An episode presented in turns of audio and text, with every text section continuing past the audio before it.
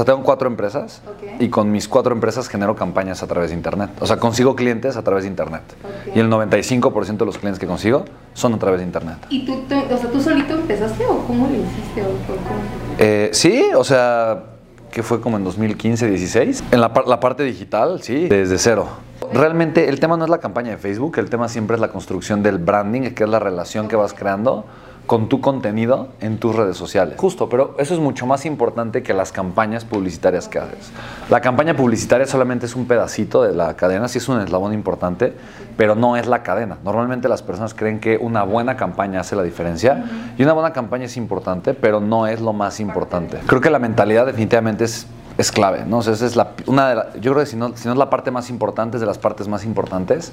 Súper importante que veas el- la parte contextual de lo que implica convertirte en una persona rica, pero que entiendas la parte de la estructura de pensamiento. Para mí eso es lo más importante. Yo creo que dentro del pensamiento de un empresario mi- millonario, de una persona rica, creo que lo más importante es tener la voluntad o la disposición de soltar. Y soltar es estar dispuesto a dejar lo que tengo para conseguir aquello que es mucho más grande, que implica convertirme en una persona diferente.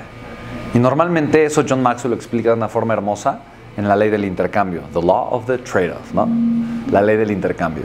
Y la ley del intercambio dice que para llegar hay que soltar, ¿no? Entonces, para avanzar hay que soltar lo que tengo actualmente, lo cual hace que cada vez, ¿no? Crecer es más difícil porque cada vez es más difícil soltar, porque cada vez tengo algo más que perder. No sé si me explico, ¿no? Cada vez perder duele más porque tengo algo más grande que perder. Entonces la pregunta es, ¿qué tienes que soltar el día de hoy para avanzar y llegar al siguiente nivel? Y eso implica, de verdad, soltar muchas veces pues, relaciones que no tienen el contexto correcto, que no piensan de la misma correcta, que no vibran en las emociones adecuadas, personas que tal vez tienen hábitos nocivos o destructivos que no le aportan valor a mi vida. ¿Me explico? Desde el tema de las relaciones hasta ciertos hábitos que yo estoy generando en mi vida, ciertas cosas que no me están ayudando a crecer, etcétera, etcétera. Entender esto ha sido un parteaguas grande en mi vida. Primero, lo que hoy para ti es difícil, mañana va a ser fácil. Lo que hoy para ti es fácil, ayer era difícil. ¿Estás de acuerdo? Por lo tanto, fácil o difícil es relativo. Es difícil para un niño hacer ciertas cosas que para ti es muy fácil. ¿Estás de acuerdo? Pero es muy fácil para una persona que tal vez tiene 10 años más que tú hacer ciertas cosas que tal vez tú hoy las ves muy complicadas. ¿Me explico? Entonces no es cuestión nunca de capacidad, solo es cuestión de contexto. Y el contexto es pues, la mentalidad que tengo, número uno. Dos, los recursos que tengo o los recursos que he aprendido a generar con la experiencia que tengo de vida. De tal forma que fácil o difícil solo es una opinión. Pero tú puedes hacer que algo que hoy es difícil sea fácil si aprendes a pensar de la manera correcta, si aprendes a actuar de la forma correcta y si aprendes a hacerte de recursos, de relaciones y de contextos que te ayudan a crecer. ¿Me explico? Entonces, todo es fácil o es difícil. Hay una frase que me encanta de Jim Rohn que dice, si crees que es difícil, tienes razón. Si crees que es fácil, tienes razón. Porque es mucho más importante lo que crees que lo que realmente es. ¿Me explico? Lo que yo creo es la forma en la que interpreto la realidad. La realidad es poco relevante. ¿no? Lo que es mucho, muy importante es la forma en la que yo lo estoy interpretando. Entonces es uno. Otra, ¿qué consejo práctico te puedo dar para generar contenido? Toma acción.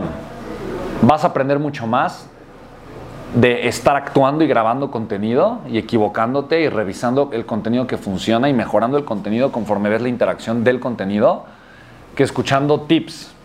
¿Me explico? Vas a aprender más de ti y de tu experiencia que de, de lo que te diga cualquier otra persona. Porque de verdad, para mí una de las cosas, yo creo que dentro de todo lo que hago, para mí lo más incómodo o difícil, eh, que igual, volvemos al mismo punto, es fácil o es difícil, ¿no? O sea, depende. Pero para mí lo más incómodo de aprender a- o de hacer fue eh, perder la incomodidad de hablar frente a una cámara. De verdad. Pero me doy cuenta que eso pasa con todo. Cuando tú comienzas a hacer algo nuevo, que primero está fuera de tu contexto, primero resulta ser algo ajeno. Ya, la cámara puede incomodarte, puede generar cierto efecto, pero conforme lo haces y lo haces y lo haces y lo haces, te acostumbras y cada vez influye menos en tu comportamiento y cada vez influye menos en ti, te pones menos nervioso al punto que es normal. Es como si hubiera un cuadro, un foco, una lámpara, eh, un objeto, una silla, es un objeto más que ya no, no cambia, no altera la forma en la que tú actúas. ¿Sí me explico? Entonces, aquí lo que te falta es simplemente el principio de la familiaridad. Es que las cosas que hoy no te son familiares, las hagas familiares. Lo importante aquí es que hagas familiar lo que te conviene, no únicamente lo que te gusta, no únicamente lo que te acomoda o lo que te da placer. ¿Qué te convendría ser familiar para tener los resultados que anhelas tener? Ah, ok, buenos hábitos, ¿no? Un hábito de crecimiento, un hábito de estudio, de lectura, hacer ejercicio, alimentarme bien, estar creando contenido de valor y eventualmente eso te empieza a generar experiencia, experiencia. Oye, pero es que es incómodo. Ah, claro, por supuesto, pero ¿qué prefieres? ¿Qué prefieres? Comodidad y estancamiento o incomodidad y crecimiento. Es tu elección. La marca ah, vas a ser tú. La gente te va a ubicar a ti por el valor que tú les agregas. Solo encárgate de que el contenido que tú agregues o generes o produzcas con el experto sea buen contenido. Haz buenas preguntas, saca cosas muy buenas que la gente diga, wow, esto me gustó, esto me encantó, qué buen contenido, qué buen podcast. El audio súbelo y compártelo como un podcast. El video ponlo como un video de YouTube. Luego eh, genera contenidos más pequeños para un IGTV o para haz más, más cortos para TikTok y Reels. Sube contenido. Me explico. O sea, de una pieza de contenido puedes aprovecharla muchísimo para muchas redes sociales. Hazlo, toma acción. No aproveche el contenido, pero conviértete en una máquina de agregar valor. No solamente produzcas contenido por producir contenido, pero busca cuál es el contenido de valor que le puedes aportar a las personas. ¿Me explico? Lo primero que quiero compartirte es que ahorita tú puedes tener muchos temas, pero tienes que crear tu línea editorial.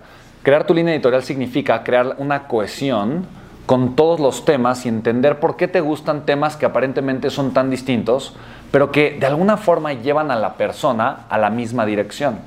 Esa dirección es la dirección de tu propósito de vida. Entonces yo te pongo ejemplo, por ejemplo, mi propósito es ayudarte a ti hoy a construir un legado.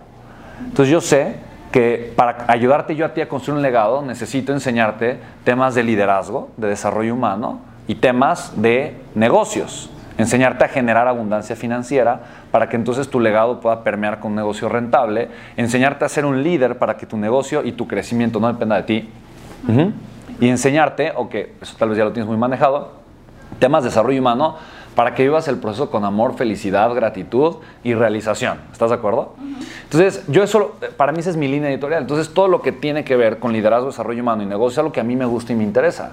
Pero si yo en mis redes sociales comparto de repente un tema y digo, ah, soy experto en liderazgo, y digo, después digo, ah, soy experto en desarrollo humano, y después, o coaching o lo que sea, y de repente digo, ah, soy experto en negocios, la gente se va a confundir, va a decir, ¿cómo? A ver, o, eres de chile, de mole, o eres de pozole. Entonces, eh, para mí es simplemente importante que, que, tu mensaje tenga una guía, una dirección. Por ejemplo, ahora mi línea, la línea editorial que yo estoy construyendo, la narrativa que estoy manejando a través de las redes sociales, tiene un valor de transformación central muy claro, muy particular, que es yo te ayudo a crear un negocio digital exitoso. Ya.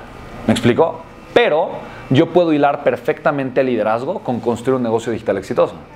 Puedo hilar perfectamente la generación de flujo de efectivo, un negocio con un negocio digital exitoso, y puedo hilar perfectamente el desarrollo humano como la base para crear un negocio de valor eventualmente exitoso. ¿Sí lo puedes ver?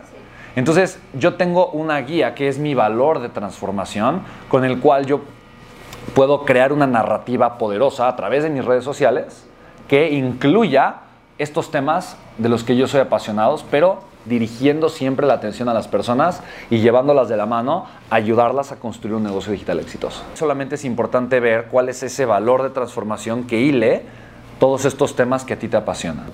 Una vez que tienes eso, tu narrativa, y tienes claridad en la forma en la que tú comunicas y haces las cosas, entonces después, algo que me gustaría compartirte es que va a ser mucho más fácil que tú estés generando una monetización de una forma proactiva y consciente y obviamente intencional.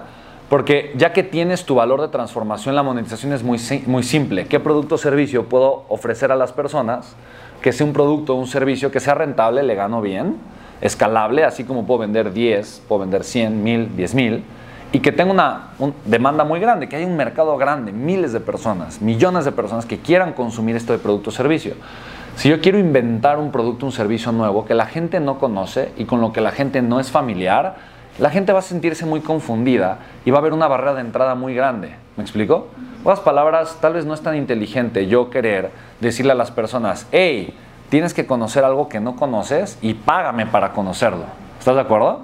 La gente no, normalmente quiere, quiere seguir consumiendo lo que ya le gusta y le funciona y sabe que le va a servir. ¿Estás de acuerdo?